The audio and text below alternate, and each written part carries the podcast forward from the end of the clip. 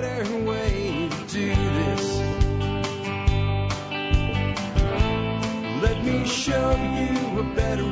Hi, folks. This is Jack Spirko with another edition of the Survival Podcast. As always, one man's view of the changing world, the changing times, the things we can all do to live a better life if times get tough or even if they don't.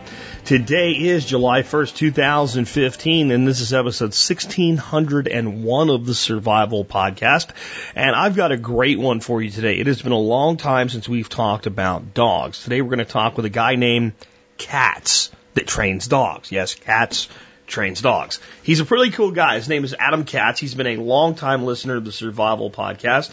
He's been training dogs for most of his adult life and has been actually working with dogs since he was a kid. Uh, he's got a great website, very well known website called dogproblems.com where you can learn how to solve your dog problems. We're going to talk to him about dogs for the prepper lifestyle, the homestead lifestyle, and dogs just as family companions, breeds, all kinds of stuff. Before I bring them on, let's go ahead and take care of our sponsors. They do a lot to help take care of you by helping to make sure the show is here for you Monday through Friday, five days a week. Sponsor of the day number one today is jmbullion.com. When I'm looking for silver or gold, I go to jmbullion.com and I'll tell you why.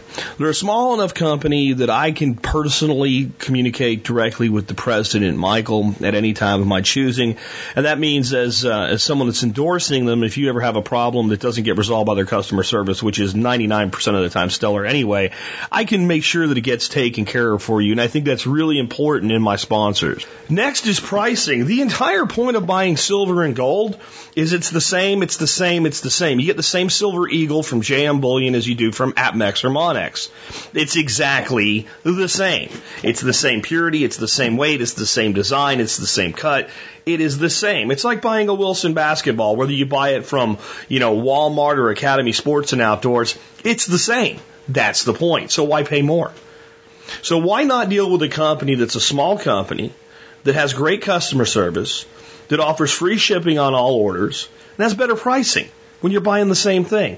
Now, why silver and gold? I'm not an all in guy. I'm not the guy that, like, you need to get out of the dollar. They're going to burn it to the ground. It's going to be worthless tomorrow. By the way, give me your dollars and here's some silver. I'm not that guy. But I do know that the plan for our money is a continued devaluation through the process of inflation, which is a hidden tax on the wealth of the American people. And I know that's the case because the former chairman of the Federal Reserve said so on the floor uh, of the, the United States House of Representatives while being questioned by Ron Paul. He admitted that and said it's okay. That's the way the system works. It's supposed to work that way.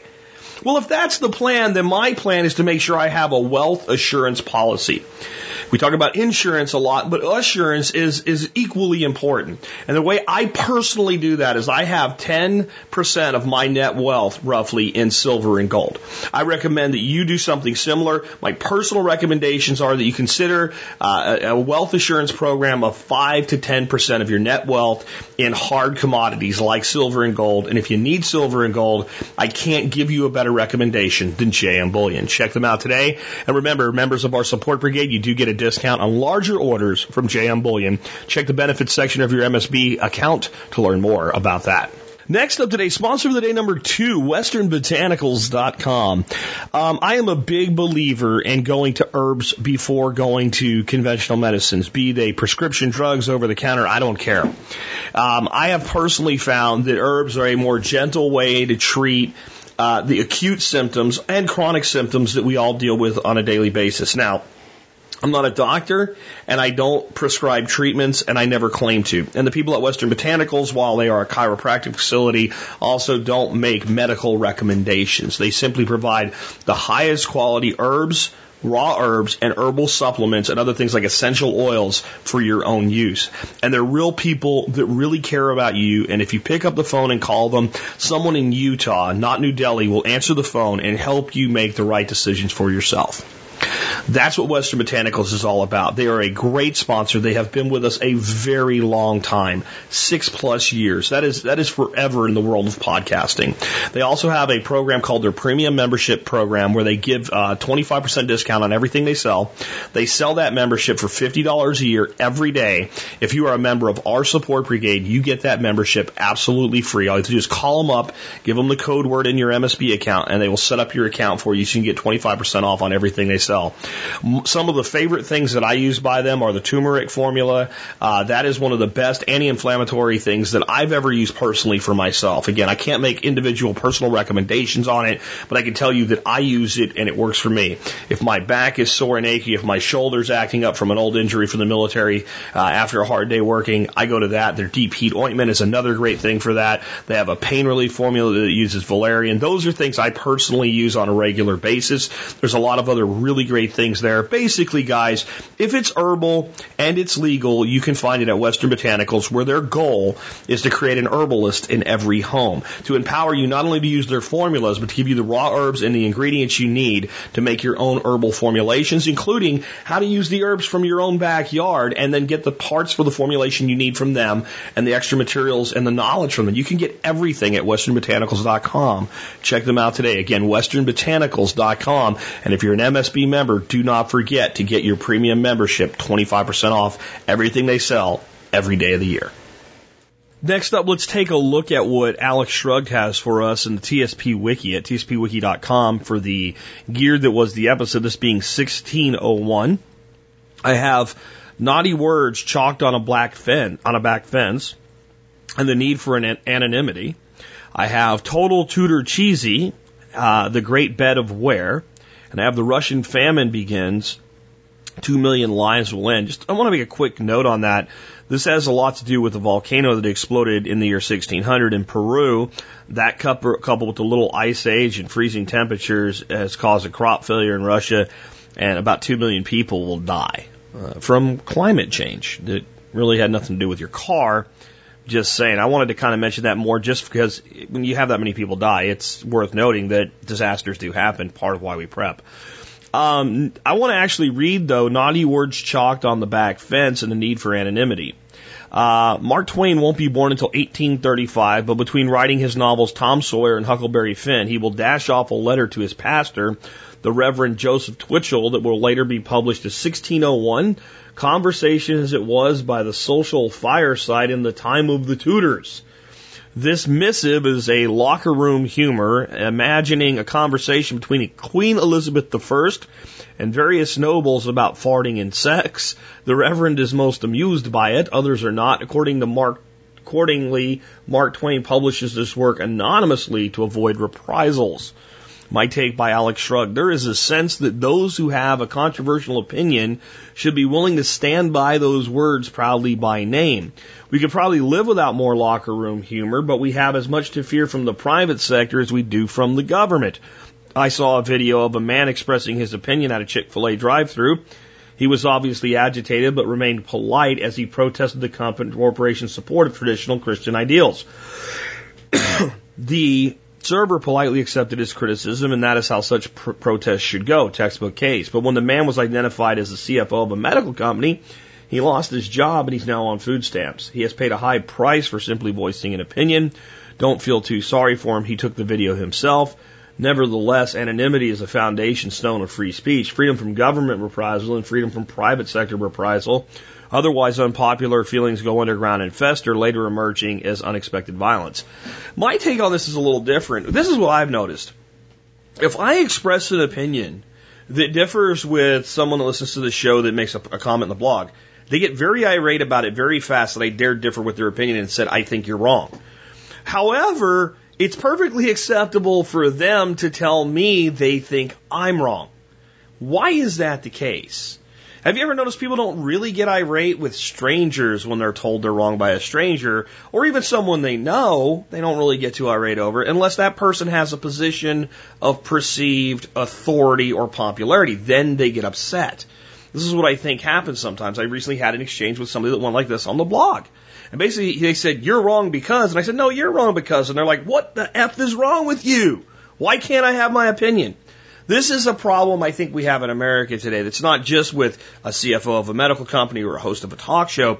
It's that we don't think that anybody has a right to their opinion anymore unless we happen to agree with it. And if they don't make the opinion that we want known known, if they make some sort of opinion that, that you know is controversial in opposition to what we believe is right, we think something must be done. As though people just can't have differing opinions and get on with their lives. And I think we, we call this political correctness today, but it's not political correctness. What is, is cowardice. I believe we've entered an age of cowardice. I believe our nation at this point is literally afraid of freedom. We're literally afraid of liberty. That's why everybody's panties in a water about gay marriage. If you take the religious argument out of it, which you should legally because religion doesn't get to make law, that's called a theocracy. This is not a theocracy. It's supposed to be a democratically elected republic, a representative republic is what it's supposed to be. It's kind of more like an oligarchy, but uh, we know what it's supposed to be. In, that society, we should have as much freedom as possible, and the government should only intervene when absolutely necessary. And all of the objections that I hear that are non-religious to this gay marriage thing is, well, it's gonna, it's gonna do this, and it's gonna, it's gonna cost us money or whatever. And basically, what we're saying is, we're terrified, we're afraid, we are afraid, not of gays, we are afraid of freedom. We are afraid. That's just the issue of the day.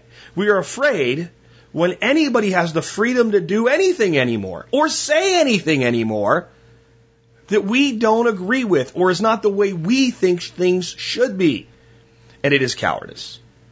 And I know some of you will be upset with me and say I'm talking I'm saying you're a homophobe. I'm not saying you're a homophobe. I don't judge anybody that way. That's judging your heart and your mind. I'm judging the actions of the people as a whole that tell me our na- and it's it's on both sides of the political spectrum anytime any group is given freedom. So the other side of this is we have people that are upset that a pastor in a church says that being gay is sinful.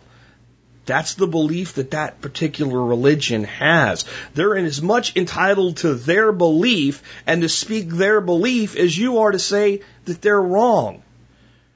It is a cowardly people that can't confront each other's differing opinions and then give each other space to live their life their own way. America was supposed to be a great experiment in liberty.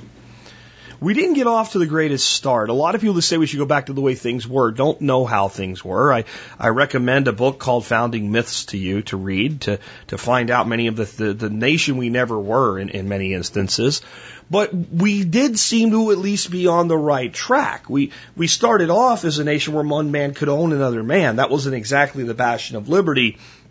But it seems to me that our founders in our Constitution gave us the greatest chance that any nation ever had to become the most free and, and, and liberated nation of all time. And we did great things. We did wonderful things. We did amazing things. And we did terrible things. But we still did amazing things. And somehow we were able to rise above fear and solve many of the problems that we were told could never be solved until now. And now we quake with fear that some guy might smoke a joint and not risk his freedom over it. We quake in fear that two people might get a piece of paper from a state that should have never been issued for anybody by a state in the first place. We don't need the state to do these things. But we sit and we fear liberty.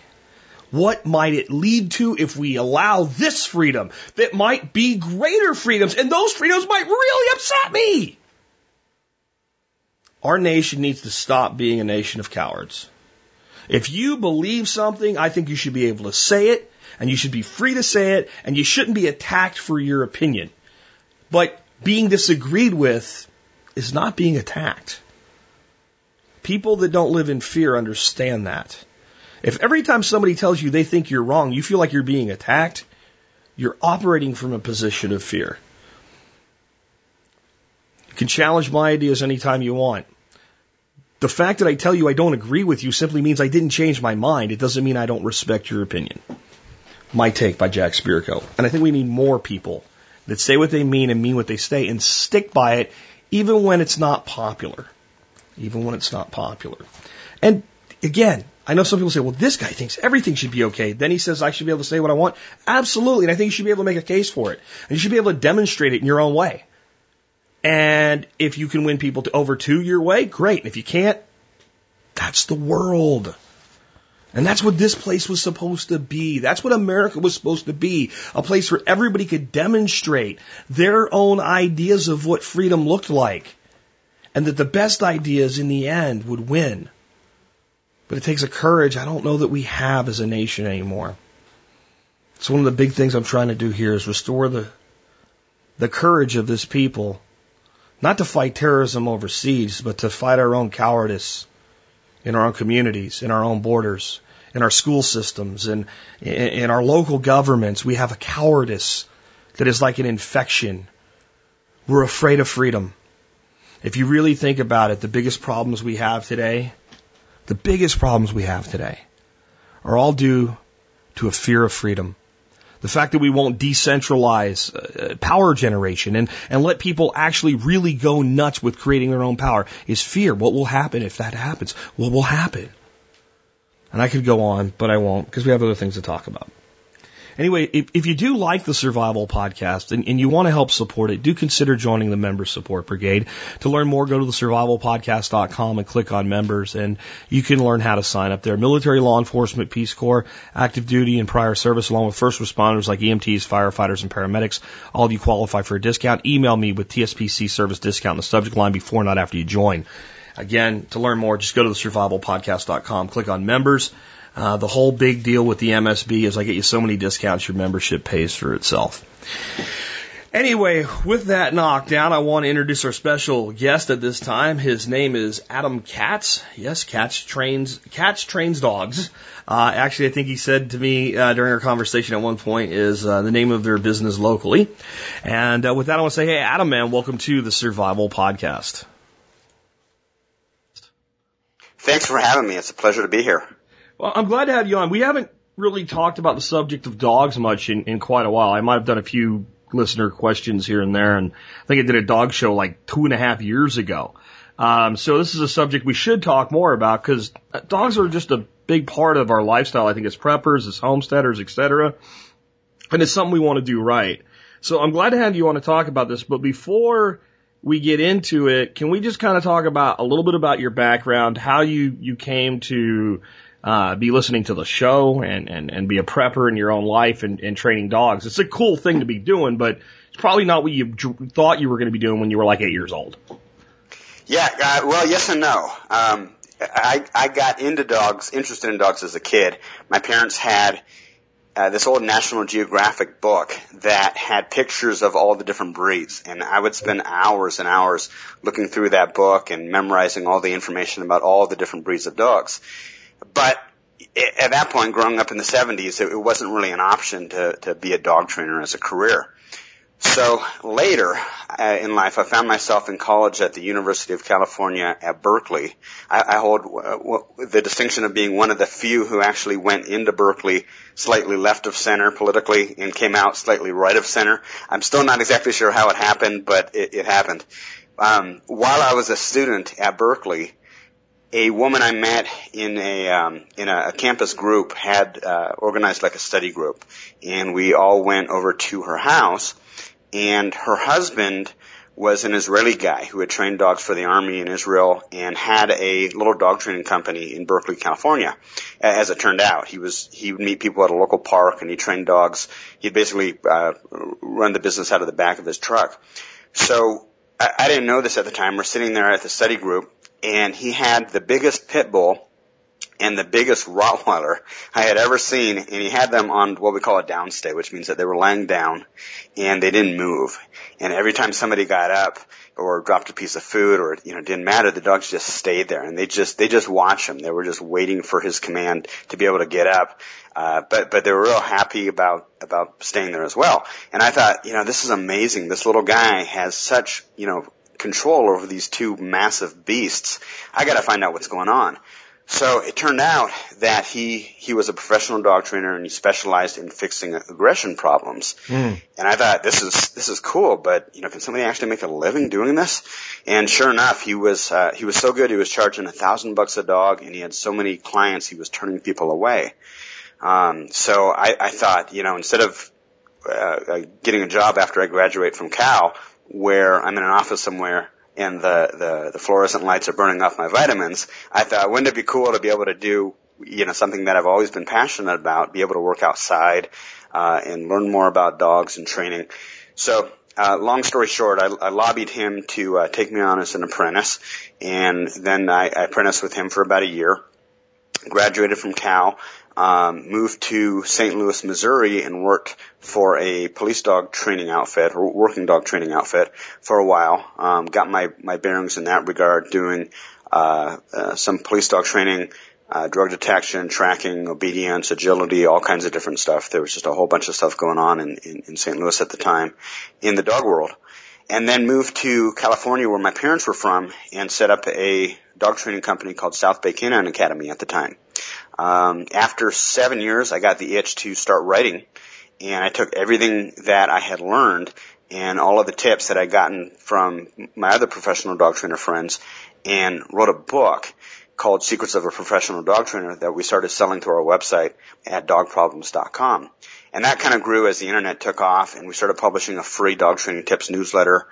And, um, and it, it just it just spread like wildfire. And so now we've got 66,000 dog owners who read uh, our dog training tips every week. But something happened, as you know, in 1999, the the Y2K bug hit, and that got me into to prepping. And then um, later in you know 2007, 2008, with the financial crisis, it got me more into prepping. Uh, and I started thinking about what the role, what role dogs have in helping us as preppers. Hmm. Very, very cool. So with all that in mind is the biggest question I get from dog owners is what breed should I get? And I have to admit that the majority of people that ask that question already have a breed they want me to buy, go, yeah, that's a good idea. Like, right, I've right. been thinking about a border collie because they're the most wonderful thing in the world, but what dog do you think I should get?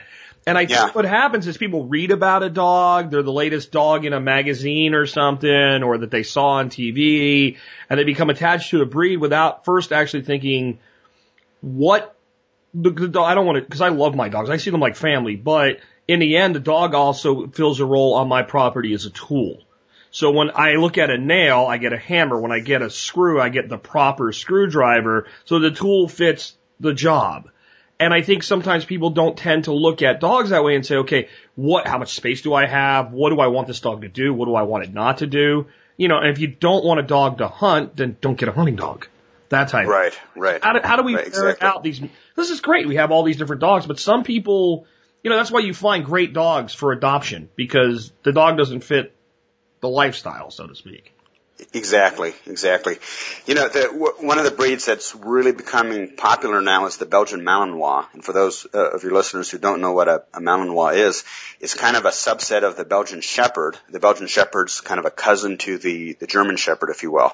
And it's been, over the past 20 years or so, it's been rapidly kind of replacing the German Shepherd as the working dog of choice for police and military applications. Um, the problem with the breed is that they are a pain in the butt to live with. I mean, these dogs make terrible, terrible pets. Uh, in fact, I, I only recommend them for people who are either interested in, in going hardcore into, you know, uh, like competition sport type applications or are going to be using the dog for a police or military application because they, they just, they're too high drive, they're too high energy, and, and eh, they're, they're not fun to live with in a traditional sense. Um, so now, of course, when when the the Navy SEALs went in to get uh, Osama bin Laden and they they took a, a dog with them, it was it was a Belgian Malinois, and so that got the breed a lot of popularity. And so you see a lot of people now going, you know, I want that, I want that dog. And now, Yeah. of course, there's this this new movie Max where the kid adopts the the military dog, and and everybody in the professional dog training community is cringing because they're they they know that there's going to be that 101 Dalmatian thing going on where everybody runs out and wants a Malinois. And it's, it's not, th- that's a perfect example of what I'm thinking of is the dog that, it's a great dog if it has the ability to do what it intrinsically does. Yeah. Um, but I, I think you would probably agree if you want that level of like intelligence and companionship in a dog that's a little more low key, your plain old garden variety German Shepherd is probably a better dog. Yeah, ab- absolutely, absolutely. And and the dog, you know, it's a lot like well, it's a lot like guns or cars in, in a couple of ways. Number one, everybody who has a, a gun or, or a car thinks they're an expert, right? So Yeah. probably there's going to be people out there who either agree or disagree with what we're saying. Um, but but secondly, um, you know, it, it's it's there's no one size fits all. So it's really what's right for you. You know, what if, if I have seven car seven kids, uh, you know, maybe a Ferrari isn't going to be the best car for me. And it's the same way with, with dogs. You know, mm. you, you really need to get uh, a dog, pick a dog breed and, and then a specific individual within that breed because uh, let's not forget that just because you pick a breed, it's not it's it's it's this like picking a, a car or a gun in the sense that you know every 45 that you buy is going to kind of react the same way. Yeah. Whereas with a dog, you can you can buy a Belgian Malinois, and, and if it's a dud, it's it's probably going to be more similar to you know maybe a poodle than your typical Belgian Malinois. So it's just kind of a general guideline. That being said, um, we can expect certain traits in general from certain breeds. Are there, there's, there's there a case too though for things like just a, there's times when I've chosen a dog because of an immediate bond. Like I know right. that dog and I are going to work well together. Like Charlie's a perfect example. If somebody said to you, you know what I'm going to do? I'm going to have a whole bunch of birds running around free range and I'm going to go get a pit bull crossed with a German pointer. And I'm going to bring that dog home on my property and set him out on that property. You'd say, well, that's pretty dumb. But yet with proper training, that particular mixed breed dog is working beautifully with the birds. And it wasn't because I looked at him and went, oh, he's cute. It was, there was an immediate, like a, a, click that a good, a good uh, trainer has with his dog. Like even before the dog knew anything, you could just tell the dog was responsive and there was a bond. And I think sometimes that, as long as you don't do it like a little kid, oh, he's cute, I want him, but you actually look for that connection, I think sometimes that's more important than the breed. Yeah, absolutely. The individual we we pick dogs by by temperament, not by the breed. I mean, the breed comes in secondary in terms of you know what kind of coat fits into your lifestyle or what you know what what are you using the dog for, but. But by far, you, you you want to select the dog based on the individual dog's temperament. Now that that being said, um, you you really don't know until it, it, it's a lot like you know when you met your wife. I mean, there's probably pretty few of us who knew like on the first date, right? You, yeah. you you wanted to date for a while to see if really you know you're compatible, and it's very much the same with with dogs. You can get a, a pretty good idea when you adopt the dog, but it's really not until you know three to four weeks initially that the dog starts to like settle into your lifestyle and then you start seeing the true character of the dog. And, and, then maybe another six months before you really know does this dog fit into my lifestyle or not? So that that i would i would caution people you know that it's it's not always love at first sight. Um, you need to you need to take a little test drive. And so what we do personally is we'll we'll foster a dog that we really like and, and kind of evaluate them and, and work with the dog. And over a period of three to six months, then we'll really decide whether or not the dog fits into our lifestyle personally or if, if this dog would be a better fit for somebody else. And, and of course at that point we really know the dog so we can kind of evaluate the person coming to us looking to adopt the dog and saying, yeah, this is going to work for you. And that's an advantage that a, a professional has that you have to be a little bit more careful, I think, as an individual, because it's a little bit harder to find a home for a dog that's, you know, a year old or nine months old, um, for the average person out there. They don't have people coming to them looking for a dog. So right. we, we, we generally can't just, and personally, I don't know me, if I have a dog for six months, I'm probably not giving it up. That's, that's more of a individual thing though, I think. Yeah, we're, we're, most professional dog trainers are kind of weird like that. We, we, it takes us, it, it takes a lot to really form a strong, strong attachment, but that, that is individual. Um, the, the other thing, you know, it's very much, uh, depending on what your criteria is for the dog. So if the, the higher your criteria, uh, the more demanding you have to be in terms of what you're looking for in the dog. But, um, in regard to adopting a puppy, uh, it's very much a roll of the dice. I mean, and even with an older dog, until you've spent some time with the dog, you don't really know until you've had the dog for a while, you know, whether or not it's going to fit for what you need.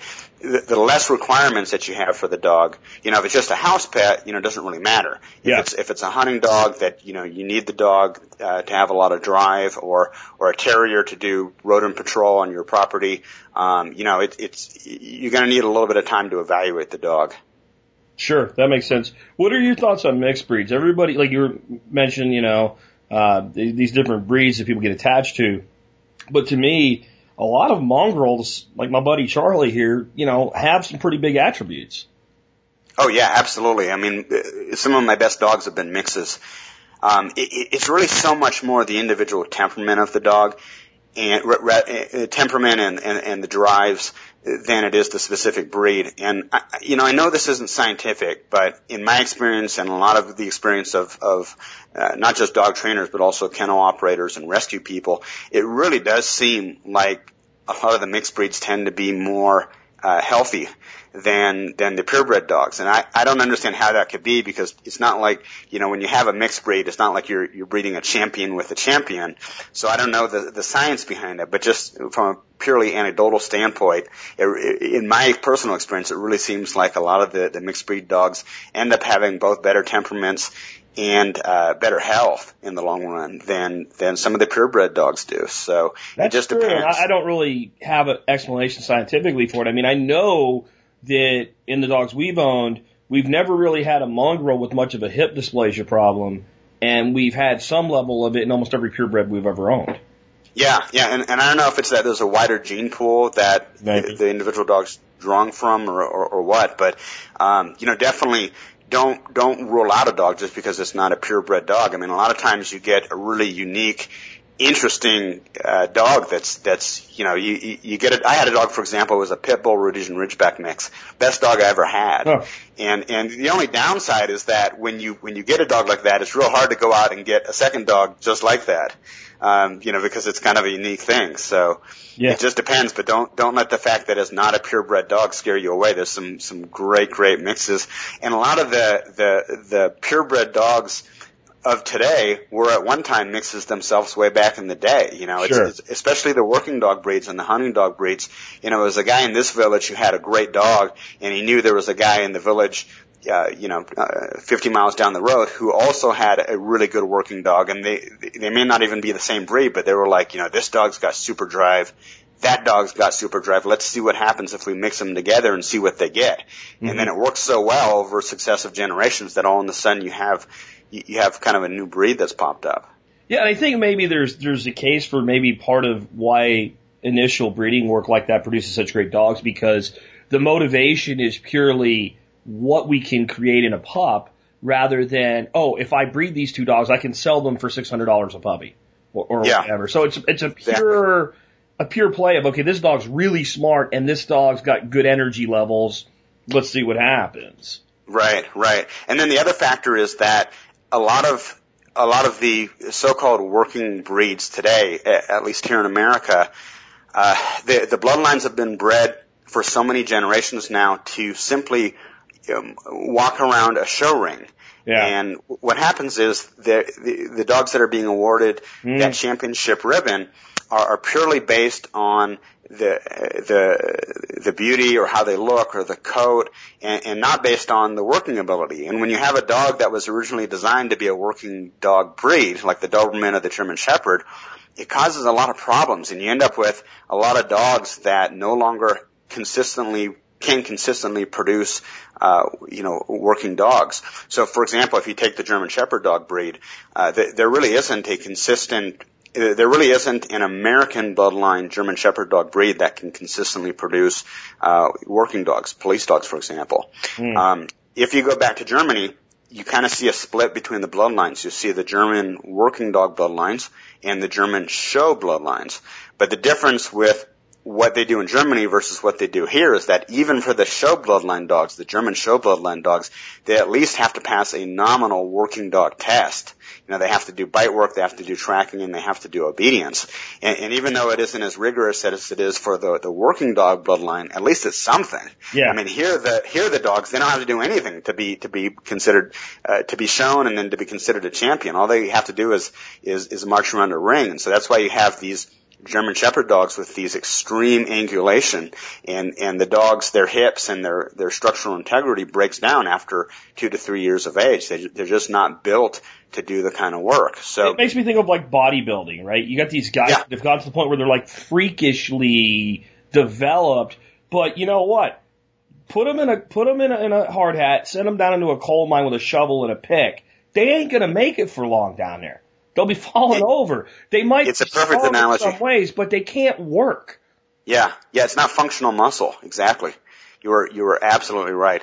So there there there are a lot of you know pit bull pit not pit bulls pitfalls um, that uh, that we need to be aware of before investing our, our time and our money into uh, adopting a dog. So um, you know really I think one of the best ways to get around that is to find find somebody locally who has uh, working dog experience, or if you can't, at least make friends with, with somebody online or, or visit a community where you can get kind of the real skinny in terms of what's going on. Now, the other thing I'd like to touch on real quick while we're on that, that topic is that every few years you get kind of a flavor, flavor of the year, flavor of the decade breed, and these are usually kind of the, the designer breeds or the exotics that pop up every few years. And, and, the promoters of these breeds like to promote their dogs as being the ultimate home and family protector. That the dogs are, are they're great with kids, but when when when a, eh, the, the, when when the opportunity arises and, and somebody's breaking into your house, these dogs will spring into action and take care of business.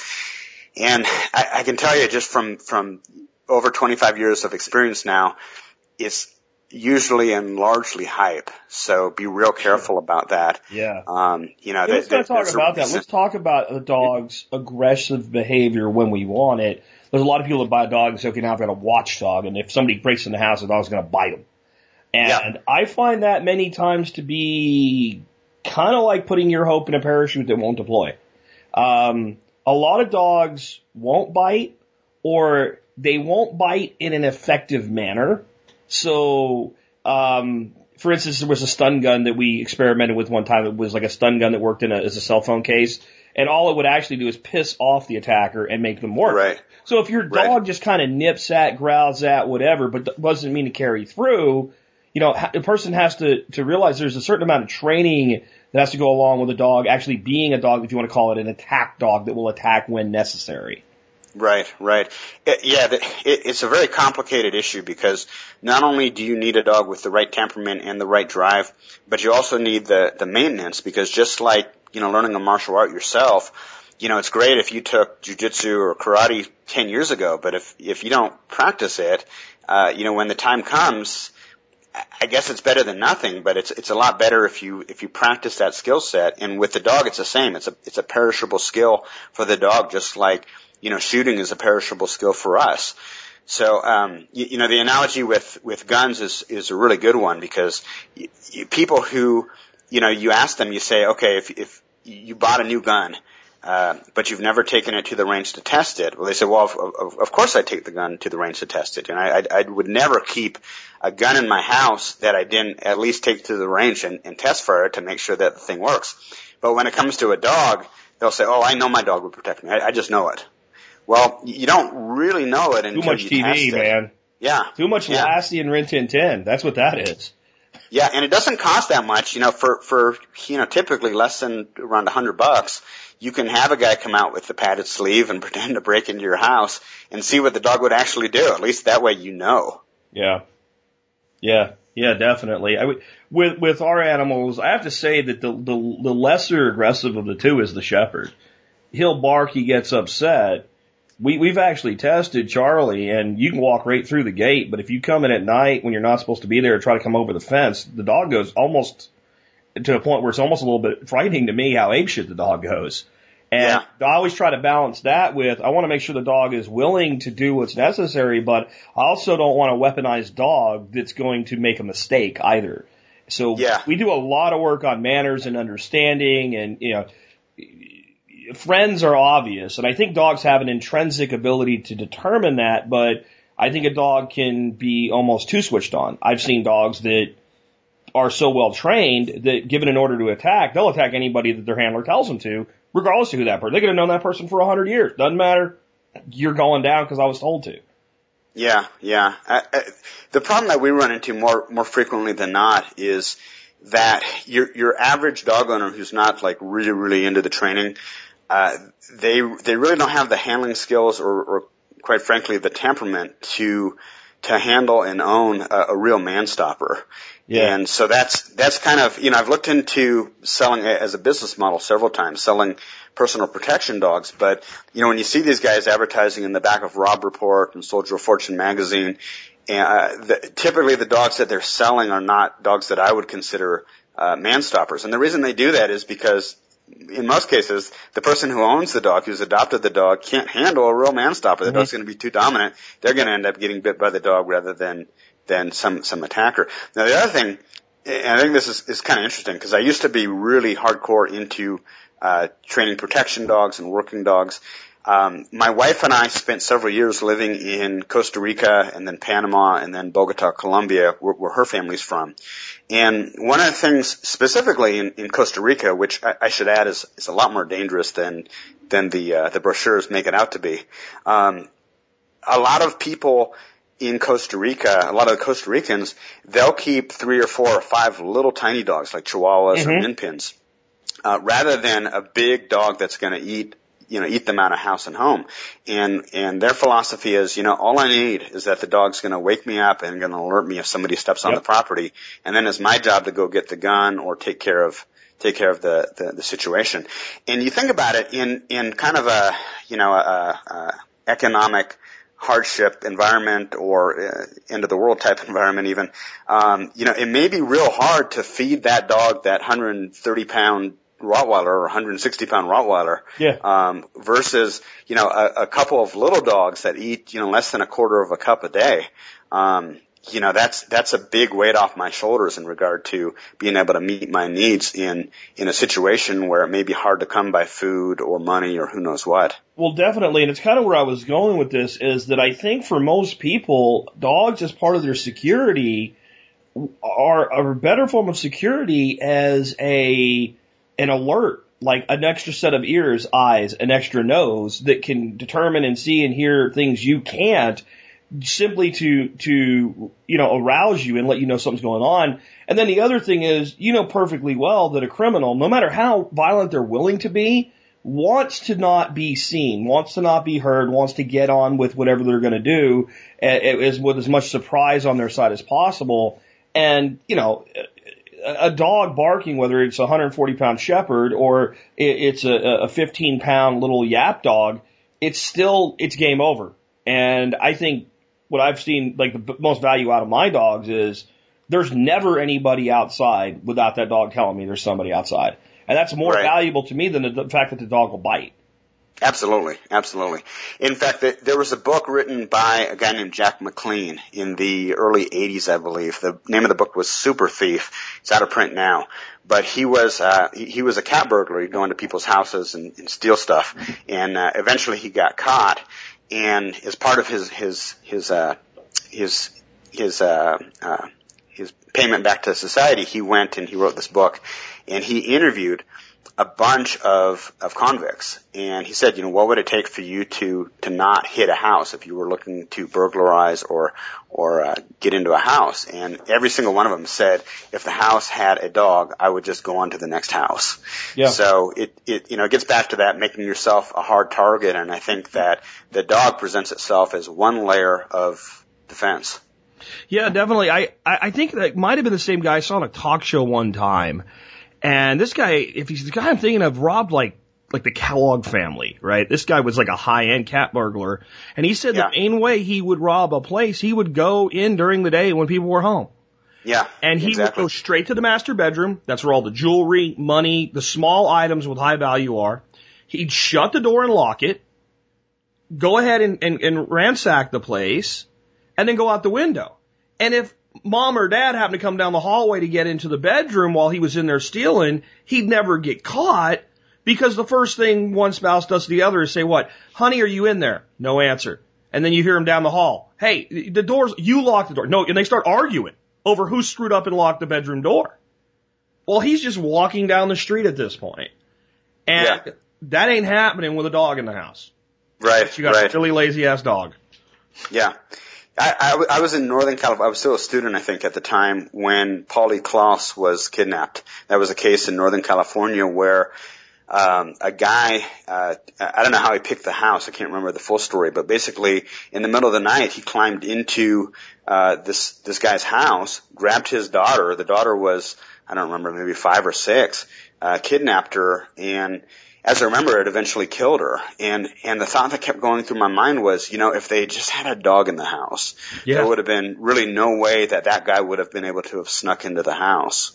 So, i I'm, I'm, you know, obviously I'm in the business, but even if I wasn't, I'd say, you know, you don't necessarily need the big Rottweiler or German Shepherd or, you know, $10,000 protection dog. Just having a dog in the house is gonna, is gonna increase your, your layers of, of defense. Um, you know, one of the other things that people in regard to prepping frequently don't think about is that, you know, let's say it's not the end of the world. It's just that there's a lot of strikes and there's a, the, the economy's just gotten terrible. And, um, and for whatever reason, they stop picking up the trash. Well, you know, one of the things that's going to happen is that with, with, with trash built up, you're going to see a dramatic increase in the rodent population. And so I think, you know, really a good, a good idea is to have a dog. I mean, it, it, a lot of dogs will do, will do the job, but specifically the terrier was bred to help control the rodent population. So having a, a little dog like a rat terrier or a Jack Russell terrier that has a lot of hunt drive, um, I think could be really beneficial. What are your thoughts? Oh, definitely. I we had a fox terrier when I was a kid named Spot, and I watched that dog in like one afternoon gulp down about twenty field mice. Like he'd be sitting Wow. on the porch next to you, and all of a sudden his ears would go up and the tail would go out, and he'd just run, and you just see the head cock up, and boom, and come sit back down and just sit there and just like like they were potato chips or something. That's So, pretty cool. You know, I mean, and, and our dog, he's, he's got a little bit of the, the pit bull side going and I think, there- you know, there's terrier there. And if he figures out that there's a rat somewhere, he is obsessed. He will not, you can't pull him away. He, he'll just stay there until it makes a mistake and he'll kill it. And I think Yeah, that's a cool dog. really, really awesome because I don't want rats in my, my bird food for my, my dogs. Yeah. Yeah, absolutely, absolutely.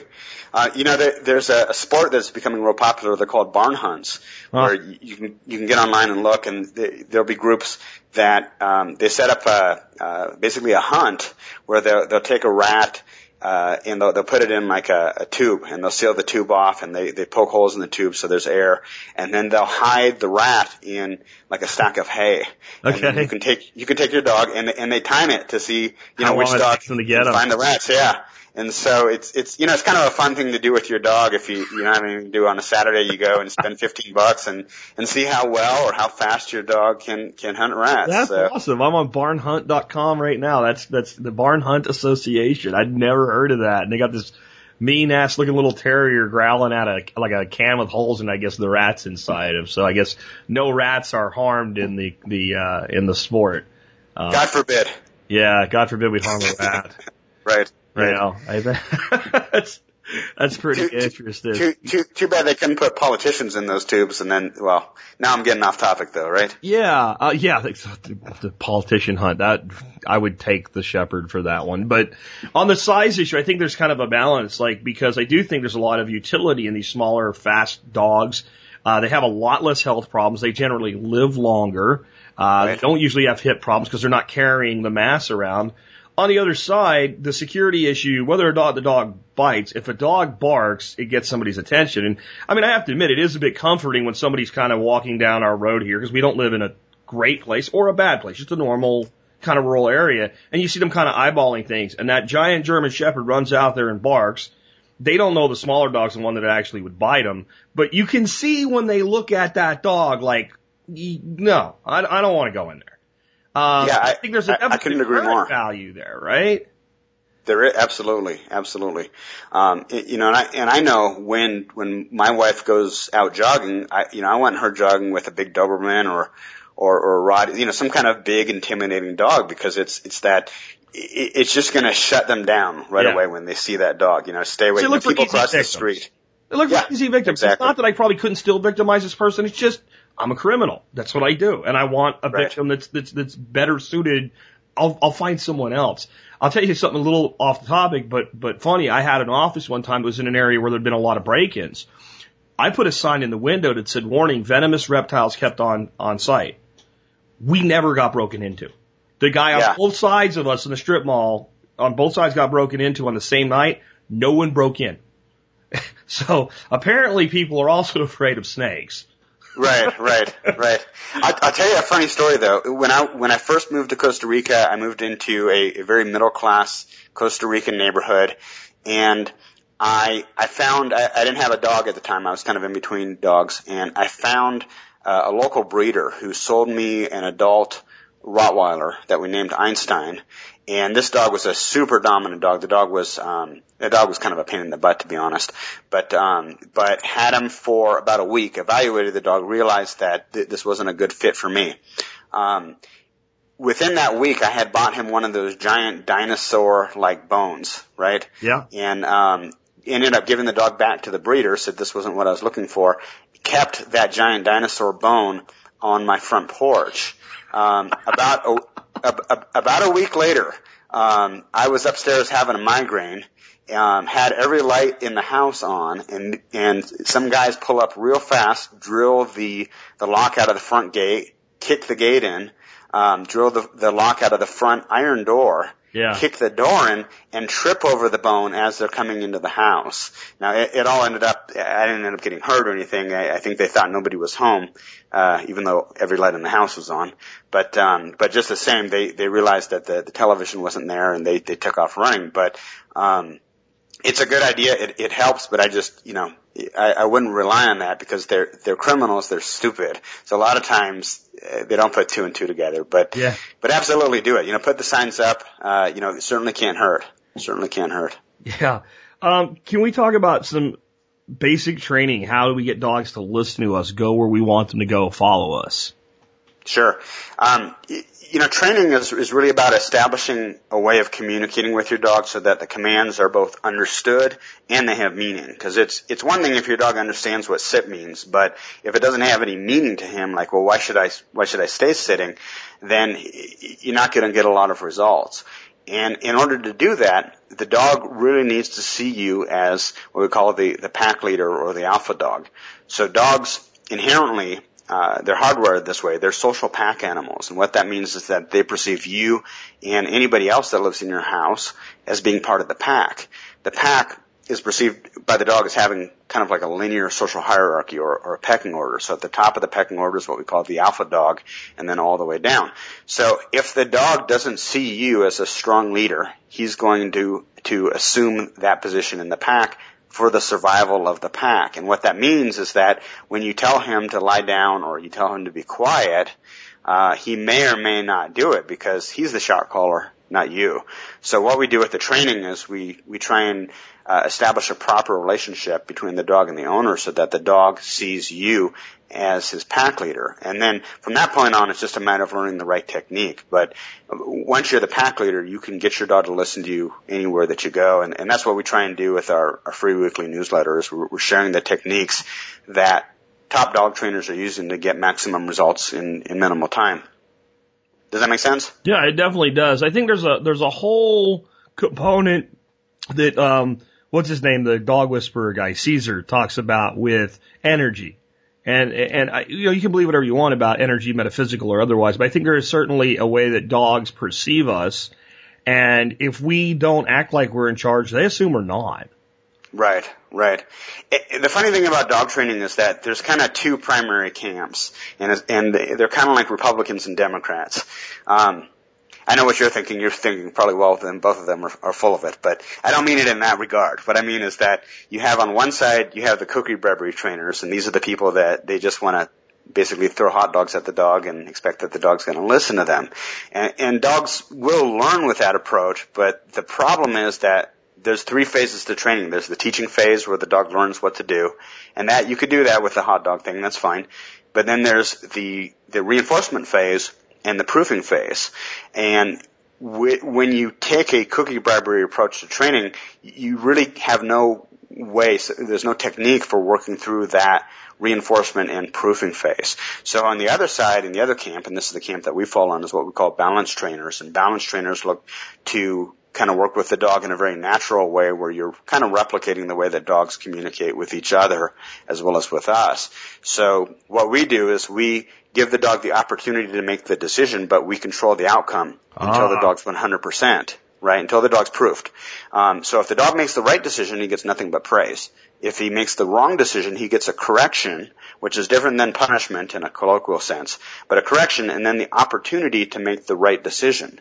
And we assume that dogs are intelligent animals, and once you set that up with, with consistency and with timing and with motivation, then you're cooking with gas. So the, the big mistake that most dog owners make is that they give the dog too much freedom until the dog's ready to, to handle that level of freedom. So it, it- it's like, you know, if you have a kid that's 12 or 13 years old, you're not going to leave him uh, in the house unsupervised and go to Vegas for the weekend because he's going to throw a party. He's going to burn Yeah. the house down. Yeah. Um, you know, so it's the same with the dog. So, you know, until the dog's 100%, you want to control the outcomes until you're getting, you're getting 100% consistency. Does that make sense? It makes sense. And it makes me think of like how I housebreak a dog. I basically don't give the dog the opportunity to fail. So I use, when I'm housebreaking a pup, I use crate training. And Perfect, some people perfect. think that's a horrific thing or whatever. The dog's a den creature. They like their crate. You know, when I first took Charlie's crate away, he was looking for it. Like, what'd you do with Yeah. my, my crate, dude? Know, I want it out of the house now. You don't need it anymore. But what I mean by that is so we'll take the dog out and make sure that he's, he's urinated or taken a dump or, or whatever. And so he's had a movement. You bring him in the house, you give him some freedom in the house, and then he goes in the crate. And then Right. he comes out of the crate. The first thing that happens is he goes out the door, and in almost no time at all, it becomes completely foreign to the dog that it would ever go to the bathroom in the house. Like, since it's Right. never done it, it just like, I, you know, it makes me think of my ducks. Like, when I set them up, the first time I opened the, the, the gate that they had never been through before, they wouldn't come out. They're like, you always open the other gate. And it took them a while to even realize, okay, I can go, I can go through here and it's safe. Okay, I'll do that. So I think a dog that when a dog's not given the opportunity to fail, there's a lot less correction required. And it can't do it with everything, but things like housebreaking, that's like, I've heard all kinds of stories of how long it takes people to housebreak a dog, and it usually takes us like a week. The dog just won't do it. It just, it's foreign to them. And they don't like to, they might go in the crate, but they'll only do that once or twice before they figure that out.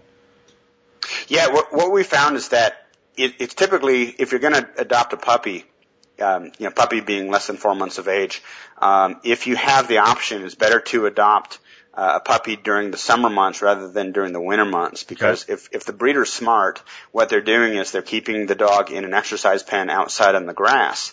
Um, whereas during the winter, they're typically keeping the puppies in an exercise pen Oh. on laminate or in, in concrete in the garage. And so what happens is when the dog, when the puppies get conditioned to go outside on the grass, it makes housebreaking a whole lot easier. So, um, that, that's a good tip for you. And then in general, yeah, I, I'm, a big believer in the crate. In fact, you, you'll never find any professional dog person, you know, any good professional dog dog person not using a crate because it's it's it's a it's a great tool. Um, but even if you don't, I mean, if you look around, like I'm looking around my office right now for my dog, and he, he's a, a, a male border collie, and I'm looking over, and he's actually sleeping underneath my wife's desk. And, and why underneath the desk? Because that, that's like a little den. And so they, they actually seek out those types of things. And, and by using a crate, it's very similar to, you know, you, you put a baby in a crib or a playpen, you know, if you have to go and take a phone call or something, because you, you don't want the baby to, you know, crawl over and stick his fingers in the electrical socket. So you, you limit his range of motion and you prevent him from getting in trouble until you can kind of keep an eye on him and teach him, you know, what the appropriate thing to do is. So with housebreaking, for example, there, there's five keys to housebreaking in a hurry. The first one is that you want to keep one eye on the dog and one eye on whatever else you're doing until the dog is 100%. And if you can't, you're going to confine him to that crate or an exercise pen outside, like a kennel run, for example. Um, and then number two is correct the dog anytime that he does it in the house. So you're you're interrupting the behavior, you're creating a negative association with doing it in the house, and then the dog is able to juxtapose that with going outside where he gets the praise. So he gets he gets kind of a double positive when he goes outside. He gets number one to do it and not be interrupted, and number Yeah. two he gets the praise. So that's a double positive. Um, and then number three is that if you want to set up a very consistent feeding and watering schedule. Now, one of the, big mistakes people make with dogs is that they just free feed. And what happens is the dog has free access to food and water before the dog's housebroken, and it's it's really really difficult to figure out when the dog's going to go. So if you put the dog on a consistent schedule, you know that typically a dog will defecate or urinate either uh, immediately after feeding and watering or within 20 minutes or within an hour. And so you can kind of time that. And once you really get to know that dog's schedule, I, I had a little Rottweiler puppy several years ago that he would go literally 23 minutes after we fed him. So we knew that 22 and a half minutes, we were taking him down the steps out into the yard because it, w- it was common whether or not, you know, we were in the house or out. So we want to set up the dog for success and make sure that he gets praise for doing it where we want him to do it, uh, you know, rather than getting a correction for where we don't want him to do it. And then the, uh, the fourth thing that we want to do is um, set up a specific spot and a specific command So um, by taking the dog out to a specific place in your yard, you're getting the dog conditioned to go in that spot. And then we like to use a command, so we use get busy. And you're going to keep saying get busy, get busy, get busy, uh, and continue saying that while he's peeing or, or, or defecating. And then after he's finished, you, you, you then praise him. Uh, so what that does is so that uh, even if you're traveling or you know you're staying in a hotel, you're able to take the dog out behind the hotel and then tell him get busy, and the dog immediately knows, oh, okay, I'm supposed to go now and I'm supposed to go here. And then the the fifth tip is that if the dog does have an accident, because let's face it, if it's a puppy or even a new dog that hasn't been housebroken, there's a good chance that they will have an accident. Um, so after you correct them and take them outside, uh, you want to clean it up with an enzymatic cleaner, not a commercial cleaner. See Typically, commercial cleaners will just mask the scent, and the dog can still smell that scent, and he'll go back to it. So, you want to get a product like like Nature's Miracle, which you can get at almost any pet store, or you can make your own by using one part vinegar to one part water. Uh, the problem with doing that is your house ends up smelling like a Caesar salad. Yeah, um, yeah, yeah, exactly. But it works. It works. I'll so. tell you, it's it's it's. I think it's a, a great thing to train the dog to go on command um, and the way we did it with Max was when he would start taking a dump, I would tell him to go poo when he was already doing it. I'd go, go poo.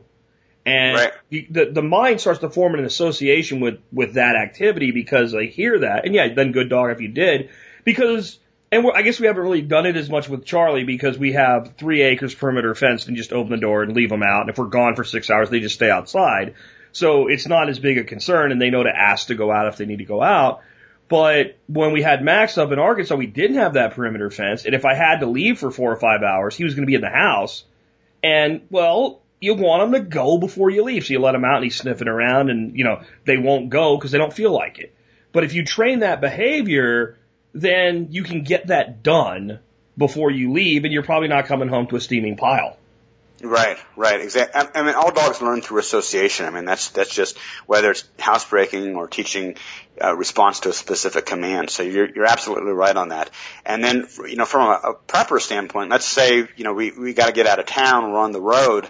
Um, it certainly you can imagine how it would help if if you pull over for a pit stop and you're able to tell the dog, hey, go go now. Now's the time to go. Yeah. Let's not leave it up to chance. I mean, it, it, it's still obviously the dog has to have something in the tank in order to to go, but uh, having the command definitely makes it easier. And they usually have something. I mean, you know, it, you could you could have a, a third full tank and empty, and it, it takes longer before it's full again. I mean, that's right, that's kind of the way I look at it. I if the dog literally, if like you're trying to get the dog to take a dump, and the dog literally is like, "Dude, I don't gotta go. I'll I'll let it go at a point." But you know, you, you at least make what they call the old Chicago try. I think is what they used to call it. Right, uh, right. On the breed thing, you have some in your notes here about some of these exotic breeds that people are pushing out. Like a, I don't even know these two dogs. Uh, a Cane Corso, what I think is a Mastiff, and a, a Presa Can, can, Presa Canario. Canario. Right. Are these dogs worth their hype or whatever's around them? Not, not in my mind. Um, it, it, and again, it's, I'm sure there's somebody out there with a Presa Canario who's saying, "Well, I have this dog and he'll bite," yada yada. Um, with with any breed, it's a roll of the dice. I mean, even if you take a really established breed like like the Rottweiler or the Belgian Malinois or the German Shepherd, it's still a roll of the dice. But when you have an exotic breed, what happens is um, you have an even less proven breed. And Mm. and when it comes to the security of my family, I, I want I want a, a dog from a breed that's been proven. Uh, so, for example, if I'm adopting a puppy, I want the best odds that that puppy is going to be able to grow up and do do bite work or have the type of temperament to, to do the kind of work that I want. Um, and you, wouldn't go out and buy a car from some new manufacturer who says this is the best car because it's got this, this, and this. Well, yeah, how, does it rank up? You know, how, are, has it been in a race before? You know, has it been in competitions? How, how many competitions has it been in? And there's people out there who say, oh, there's a difference between competition dogs and, and, and street dogs. Yes, that's true. But a good dog should be able to do it all. I mean, a good breed should be able to do it all. And, and if the dog can't, can't do, um, you know, competition work, then you know the the bar for personal protection work is is much lower generally. Now there are some attributes like typically a, sport dog will require more prey drive, and, and let me back up. There's when it comes to a personal protection dog, there's typically two drives that we look for. Uh, a drive is like an extension of an instinct. So, you know, prey drive, food drive, sex drive, et cetera, et cetera. For protection work, uh, we're looking at basically two drives. We're looking at the prey drive and then we're looking at the defense drive. And so ideally the perfect dog will have a perfect 50-50% balance between prey drive and defensive drive. The prey drive is what allows the dog to move forward and to go after the guy. The defensive drive is what gives the dog like that that tenacity, that like I'm going to keep fighting the through courage it, and I'm not going it comes that's down the to courage, yeah. Turn tail and run when when it's obvious there is really a fight on. Exactly. So with dogs that are 100% prey drive, you, you'll see a lot of dogs that compete in the protection dog sports that are pure prey drive dogs, um, and they do great in the sport context, but they know it's just a game. Now that that doesn't necessarily mean that they won't be good in a personal protection context, but without that defensive drive, what happens is if the dog gets gets hurt or gets intimidated or you know his foot gets stepped on or somebody has a knife and stabs the dog, the dog says, "Oh, wait a minute, game over. I'm I'm not playing this no game." longer a game, yeah. Right. And so with the, the defensive drive, you have that, that balance that the dog says, you know what, bring it. I'm going to go after you harder. You, you hit me, I'm going to hit you back harder. Um, so that's what we're really looking for in a good personal protection dog is a balance of the two. Now if you only have the defensive drive, what happens is the dog will, uh, you know, if the dog's cornered, he'll fight and, and he'll fight very strong, but he won't go, he won't go out to confront the threat. So we, we want a dog that has a real nice balance. Um, another another kind of leads to another question that people frequently ask is, you know, I, I don't want to let the dog uh, get to know people. You know, when I get the dog, I'm not going to socialize them. I'm not I'm not going to uh, let other people come up to him. And let me tell you, this is probably the the dumbest thing you can do. I'd Uh, agree. what you'd agree? I'd agree 100%. I think that's a dumbass thing to do. I think a non-socialized dog is an accident waiting to happen. Yeah, it's a it's a it's a ticking time bomb. Um, so you you want a real confident dog, and you want a dog that you know that will work. in my opinion, will work like a light switch. You know, I, I'm the one who decides you know who the dog bites, and I'm not going to leave that choice up to the dog because the dog doesn't know the difference between a true attacker and Uncle Louie, who hasn't you know eh, we haven't seen in ten years. Uncle Louie shows up and he says, "Hey, my boy, how you doing? Give me a big hug." And he's wearing a parka Yeah. you know, because it's cold outside, and the dog goes, ba bam, I'm on him. Yeah. So I, I want the dog to work as as a light switch. Now th- there is context, and you know the, the dog dogs do learn context, so they they do they are smart enough to know that you know if I'm in the yard and this guy's not supposed to be in the yard, a good dog will, will typically make that differentiation. But even so, you know, in modern in modern society, um, you know, if you live anywhere where there's neighbors or you have a gardener or a meter reader, I don't want the dog making the decision as to who to bite. Yeah, and I worry too about things like, you know, friendly John Law coming around, you know, the sheriff's department or whatever, just to check on the place and, and you know because it, it seems lately that cops will shoot a dog without a second thought. Right. And the last thing you need is the dog giving the cop any belief that it's necessary. Um, Right, and then there's right. an issue there because, I mean, there's something about uniforms. Like our postman, we're rural, so he wears street clothes. Charlie's cool with him. The FedEx guy's smart, brings biscuits, so Charlie's cool with him. UPS dude's in a uniform. Charlie does not like the UPS guy. It's That's something about he looks different, and it's Yeah. because he looks in that that uniform look. I mean, there's the you know postmen have dealt with it for years. There's a certain you know certain looks tell a dog like you're different, and different is bad. So we've worked with them, uh, but the biggest things we've had to try to teach the the UPS dude is don't try to pet him through the fence. Yeah. And so there's a, like you have to train the other party too to a degree. Like the dog knows if you're outside the fence, you're not really a problem, but you start sticking your hand through the fence, and he's already told you I don't like you. You're not making friends. don't keep doing it. the Yeah. FedEx dude just tosses him a milk bone. So now, now when the FedEx truck comes, he runs out there. There's a different association. yeah, Sure. yeah, this guy's cool. Sure. He brings me, you know, my my dog food on Amazon Prime, and he brings me biscuits. Yeah, and- and think about it from the dog's perspective in, in regard to the postman. You know, the postman walks up on the property, so already the, the, the guy's presence there is putting pressure on the dog. He moves closer to the house, closer to the house, more and more pressure. The dog's going, you know, he, he- he's elevating in his territorial aggression. Um, finally, the guy comes up. He sticks the, the the letters through the slot in your door, or, or leaves the package or whatever. Yeah. The dog's barking his head off, and what does he do?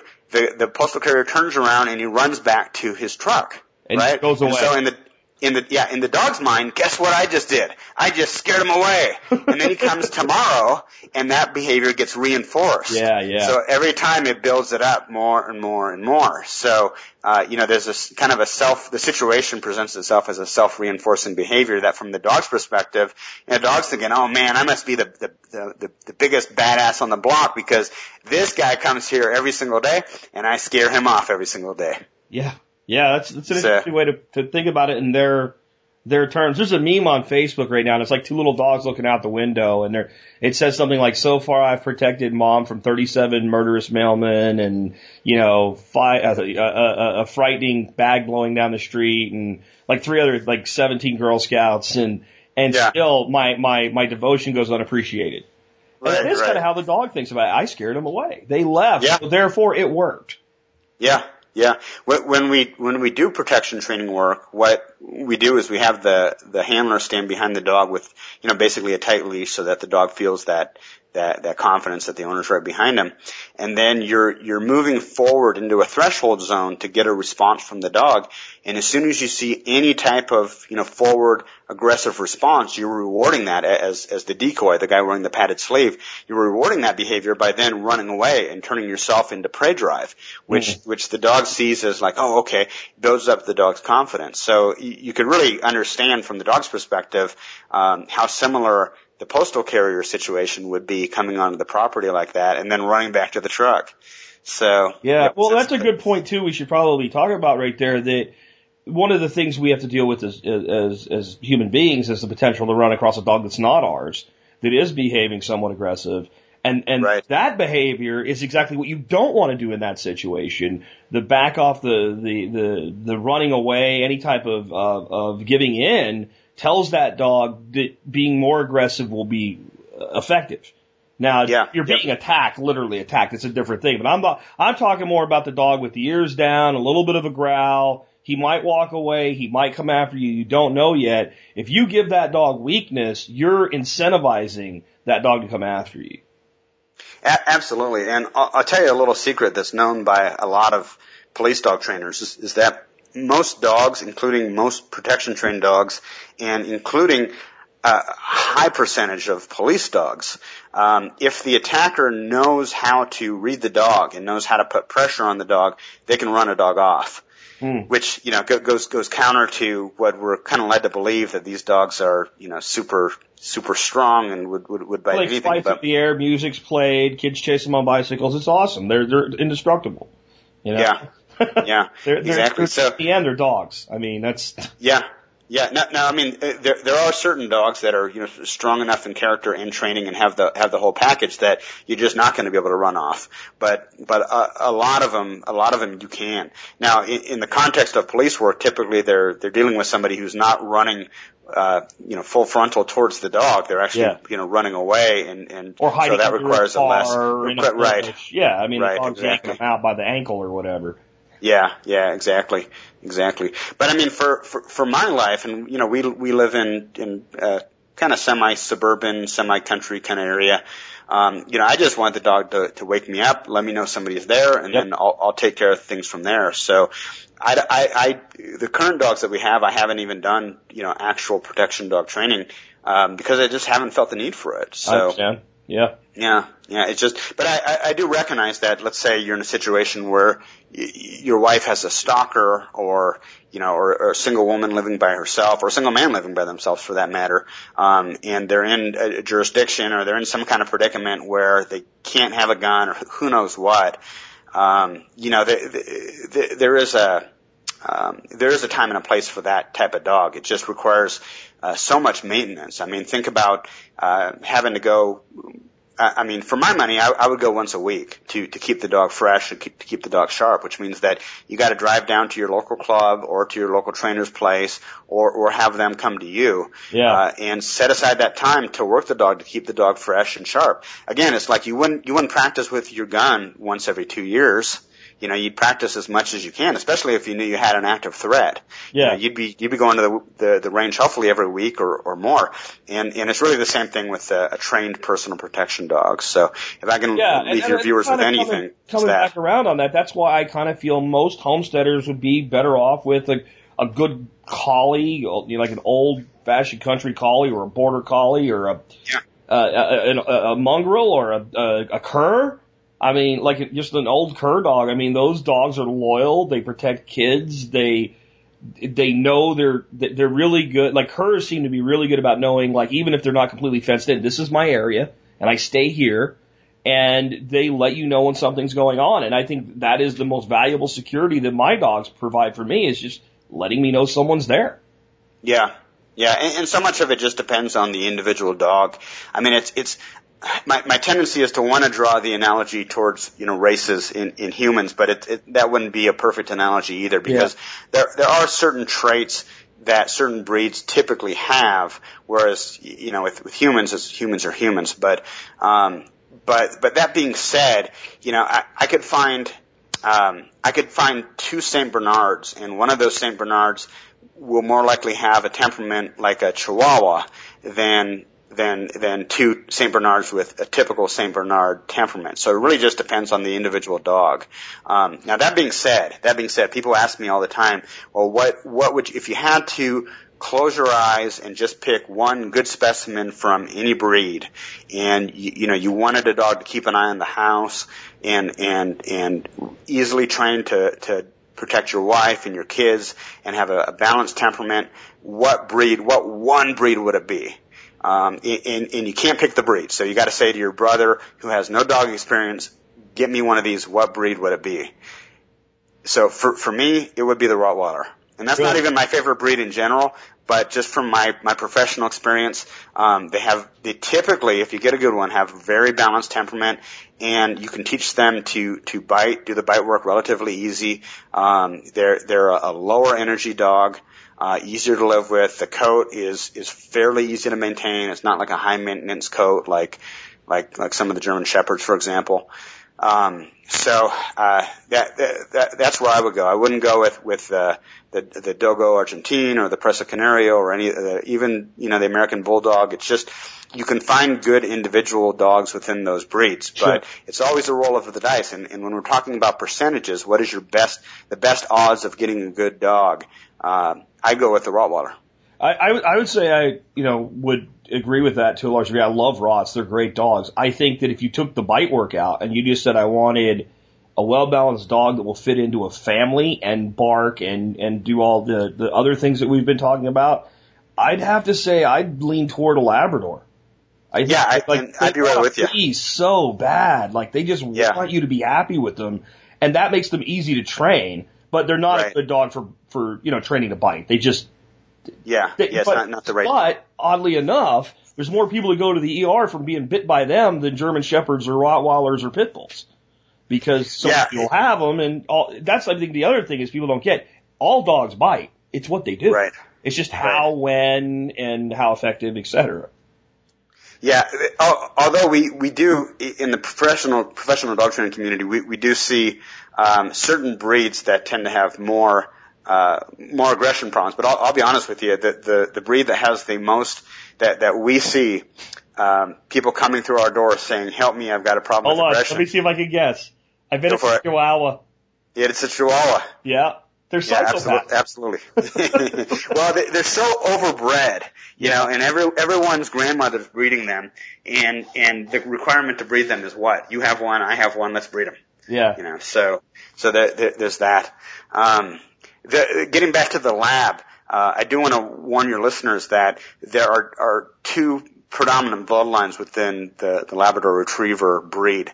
Um, you have the hunting bloodline dogs, and you have more of the the show line, or, or some some people call them the English English Lab bloodlines. Um, just be aware of what you're getting because the the hunting bloodline dogs can be very difficult to live with. They're high drive dogs, they're high energy dogs, um, they're constantly go go go go go. Whereas the the the show line dogs or the the English uh, English uh, Labrador Retriever dogs are much easier to live with. So just, I'm not saying don't get one or the other, but just just be aware of what you're getting. One of them's lifestyle. I think the person yeah. ten acre homestead, the high energy dog has plenty of shit to do, but right. if you're gonna put put the dog, you know, on on the floor for eight hours a day while you're at work and come home and then walk him around the city park. Yeah, they're going to be miserable if they're, you know, the dog that would prefer to be out hunting ducks and doves.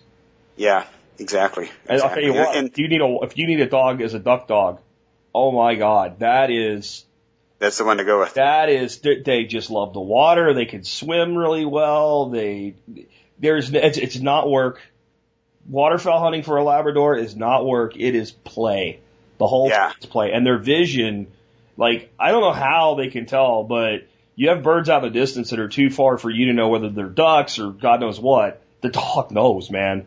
I, I, know they're supposedly see black and white or whatever, but whatever it is, that dog that we used to have for duck hunting, when there were birds in the distance, if they were not ducks or not something we could shoot, he'd just kind of look over and yeah, whatever. If they were ducks, the the ears were down, the you know you could see the the like the, the quivering and like oh here they come, dude, here they come. Make sure you shoot them. And that damn dog, if you missed, looked at you like you sucked. I swear to God, looked at you like what is wrong with you.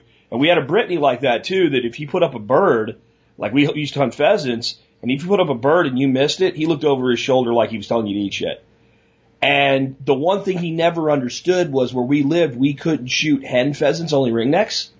So if he put up hens and you didn't shoot, he he'd get pissed. Like he he wouldn't want to hunt. You'd have to get him back into it because he was like, "Why'd I do all that?" Like it was his, like a good hunting dog. They're they're so into it that they're as vested in the outcome as you are. That that's kind of how I always felt with good with good bird dogs. That's cool. That's cool. Yeah, I don't have that much experience with with the hunting dogs, with with, with using them for hunting. I, I you know I grew up as a city boy. Um, it just isn't within my my area of expertise. Um, I will tell you though that as an alternative to the Labrador, a really good breed is the Chesapeake Bay Retriever. Mm. Uh, that being said, uh, very similar to the lab, they do tend to be a little bit more dominant. So going into it, you kind of you kind of need to be honest with yourself. You know, can I handle a more dominant dog? Is it worth having a dog that may be a little bit more stubborn? Uh, but the trade-off is that the, the dog has more, you know, has more drive, like just just won't quit. Um, so also also you know very cool cool breed. I mean, there's so many of them, and it's it, it, the analogy to cars or guns is, is very appropriate because it's really, you know, what do you like? What fits you? What fits your personality? What fits your lifestyle? You know, can, can, can I afford to have a, a long haired dog that sheds, you know, all year round? You know, do I want a dog that, you know, if, if there's a, a really terrible economy and I lose my job for a couple of years, I don't have income, do I want a dog that I have to take to, to the groomer every, uh, every month? Uh, I don't. I don't. Want a real easy, yeah. real easy coat to take care of. Um, you know, and, and also a real healthy dog. You know, you, yeah. you get a lot of these breeds that are, are just kind of, they have a reputation for having all kinds of health problems. Um, you know, why? Why, why, why get into a relationship from the outset that's, that you're, you're going to have a lot of problems. So, yeah. Um, yeah, that's like, like answering the personal ad for a girl that says I'm introverted and I was abused by my father and my last seven boyfriends. Uh, and I have a drug problem. Yeah. But hook up with me. Yeah. No, thank you. Uh, yeah, exactly. It, it, exactly. And I there, I know there are people out, out there thinking, well, you know, that, that could be fun. Well, yeah. it could be for, for about a week. Two. for about a week. So you, not um, me, right? I mean, yeah, yeah, and, and there really are. There really, I, I really uh, would recommend that anybody considering the German Shepherd dog breed to to find a breeder uh, it, you know, again, the, the, the difference between the American bloodline dogs and the, the German bloodline dogs, um, it doesn't mean you have to go to Germany. You can find a breeder here that is breeding German bloodline dogs. So my, my recommendation is to go with a, a either you know, depending on what your need is, either a German show bloodline dog or a German working bloodline dog, but stay away from the American bloodline dogs. It's because we're just seeing way too much problems with that. And same thing with the Doberman. The Doberman, uh, Doberman used to be uh, a breed of choice for, for working dog. And, and sometime around the late 80s, early 90s, a lot of the people who were into working Dobermans just made that switch to the Belgian Malinois because it was getting uh, harder and harder to find a really good Doberman that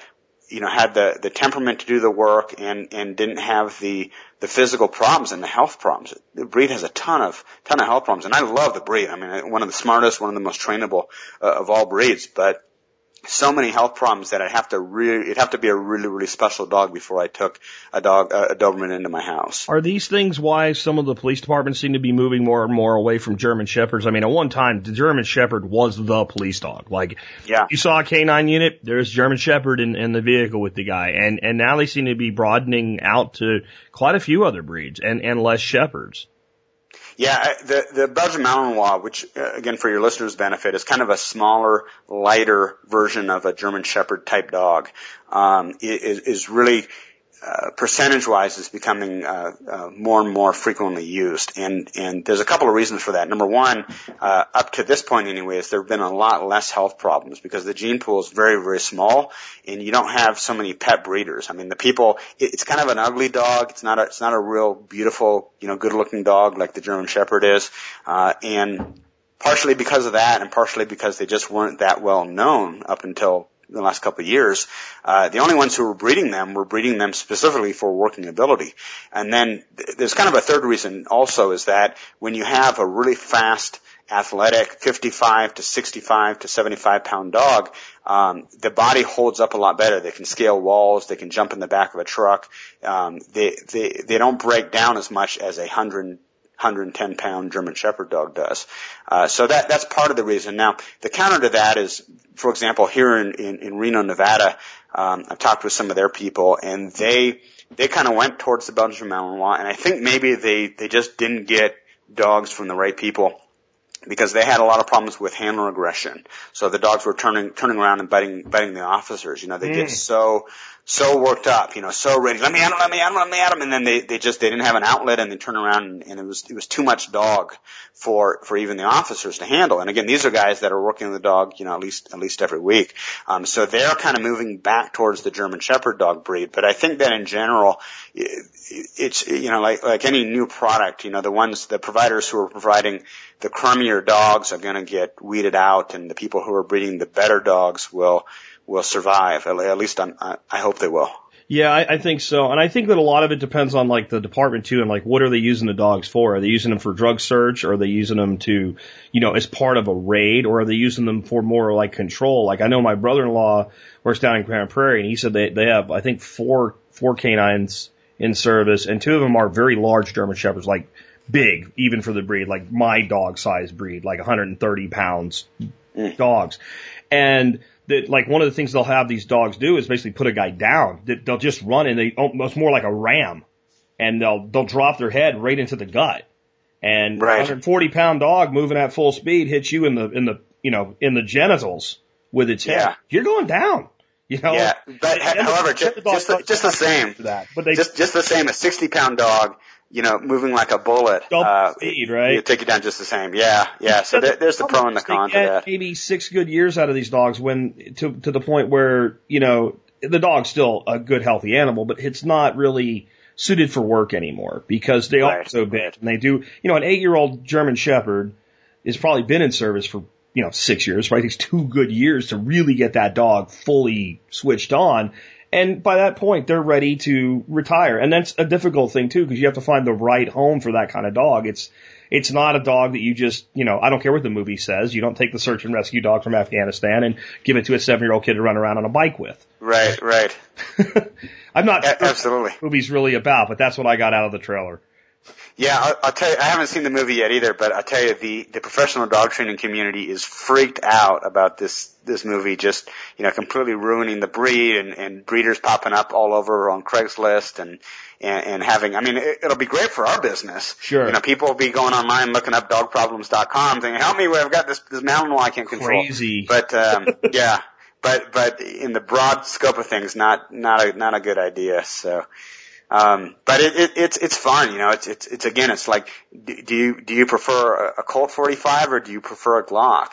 You know, both have uh, you know, it, through the analogy, German Shepherd versus Malinois, both have their positives, both have their, their negatives, and it, it, it comes down to what's right for you, what's right for the job that you see the dog fulfilling. Yeah. And, um, and, and your temperament and the dog's, the individual dog's temperament, um, you know, so, yeah, and like you said, I'd, I'd, I'd much rather place a mixed breed dog that has the perfect temperament for, you know, family X, uh, mm-hmm. than, than say, okay, we're going to get you this purebred dog that has a terrible temperament for for your lifestyle. So um, temperament always comes first. There's no way around it. You, you know, you pick pick pick the right temperament first, and then consider whether or not the rest of the stuff fits into your lifestyle. And how it fits you too, because like when I was you know 19, all all I could have ever wanted was to drive a Corvette. Well, now that I can afford a Corvette, I don't want to ride around in my, my ass two inches off the ground, hitting every bump, jarring through my body. I, I don't want a Corvette now. I, I know what a Corvette's for now. It's not for looking cool and picking up chick. It's for driving it like a race car. And unless you're right. going to do that, it's a terrible car. It, I mean, don't yeah. wrong. They look, I still, when I see one, I'm like, wow, looks, then I just remember, yeah, you could have one. You don't want one. Because, it, you know, I, I'm not going to drive that down to Mansfield to see my family, uh, you know, at, at 65 miles an hour where it's just going, like it just wants to go and you can't do it because you don't want to go to jail. So that car has a place and a, and a lifestyle that it's meant for, and it ain't me. And the, some of these high energy dogs, you know, I'm in my 40s now. I like to relax. I like to sit outside, right, right, on the deck of the pool with the dog at my feet, or or my dog. You know, he's been he's been on my feet the entire time. He woke up to eat a piece of sausage when I throw it threw it to him. Uh, but other than that, he hasn't moved. I I kind of dig a low key dog. I want him to be able to work when he needs to, but I don't want him all the time on the go. Uh, a buddy of mine that comes over and does uh, trainings here uh, with, with the Hawks uh, also has a dog that hunts with the Hawks. And I can't remember what it's called, but it's some kind of derivative of a Jack Russell, basically. Pat Patterdale Terrier. What is it? Patterdale. Might be. It looks like okay. a little bit bigger, a little bit stockier Jack Russell, and this dog never, ever, ever, ever stops. I mean, two o'clock right, right. thing, it's still just bullet speed all over the place. And I'm like, I, I, I can't handle that. I don't want that. And if that guy wasn't taking that dog out to hunt, you know, every afternoon for squirrels and rabbits with a hawk, the dog would probably go crazy. So yeah, that dog yeah. fits him, but it sure don't fit me. Yeah, it, it, it's like a lot of things in life. You know, the, the hardest part is knowing thyself. You know, and and yeah, the the the the big blonde with the the, the giant tatas and the it, you know all that sex appeal. You may you know, in your gut you may want that, but you know that if if, if she's if she's a nutcase, you know, if she's a basket case, it ain't gonna fit in with your lifestyle. I'm sorry. You know, now if if if you're running a brothel or something, then she might be great for you. But it's you know, it's it's it's the same thing with the dog, man. And it's really hard uh, in terms of the dog. I, I got a great woman. It's nothing like the woman I just described, by the way. But um, uh, in terms of uh, in terms of the dogs, um, you know, it's it's it, I'm not um, you know I've been around the working dog community. I have a lot of really close friends that are, are have working dog outfits. But um, you know, me myself, yeah, I live a, a relatively sedentary life, um, and and I cannot handle, even though I can training wise, I can handle, and temperament wise, I can handle. But it's just, you know, a lot of these high drive dogs, they're just really difficult to live with if you're not, you know, a young guy or a young person rather, um, who, who's constantly into working the dog. So I, I'm I'm exactly the same way you are. I like a dog that I can take a nap with, you know, that I can kind of cuddle with on the couch. Yeah. Um, but when it's time to go out and you know when you go outside, the dog's like, let's go, you know. But come inside and the dog just the dog's got an off switch. Yeah. So yeah, that, that's that's really what I'm looking for. That's the word, a dog with an off switch, or at least a yeah. a slow switch, right? At least we can right, out, right. out of full on psychopathic behavior to we're going to watch TV now. Yeah. You don't yeah. watch TV, but you sit there and I'll watch TV and we'll pretend we're doing it together. Anyway, that, that's, that's really, it's been really great having you on today. You want to tell people again about your website where they can learn more about what you do and work with you? Sure, sure. It's dogproblems.com, D-O-G-P-R-O-B-L-E-M-S.com, dogproblems.com. And if you go by the website, we've got a free weekly dog training newsletter that we send out to over 66,000 dog owners. Um, and you get a lot of really cool information. Of course, we'd love if you, you stuck around and, you know, checked out the, the books and videos and stuff that we have to offer. But you don't need to do that. Just, you know, come by, put your email in. We don't spam or anything. It's just us. We're, we're kind of a two and a half person, uh, operation. Uh, two, two full timers and one part timer and um, and you know we, we we love dogs, but we love we love training dogs for a very real world uh, application, which means that you're going to be able to get your dog to listen to you anywhere you go, even around other dogs or cats or somebody dropping a hot dog or a piece of food. Our approach, we, we want to know that you know you can take the dog with you and the dog's going to work for you regardless of what else is going on. Jack, it's been a, a, a fantastic hour with you, and uh, let's do it again sometime soon. Well, hey man, I really appreciate you being with us today. I'm going to make sure uh, repeat your website one more time for people. Dogproblems.com. Guys, get on by there and uh, do sign up for the uh, newsletter if nothing else. And with that, this has been Jack Spirko today, along with Adam Katz, helping you figure out how to live that better life if times get tough, or even if they don't.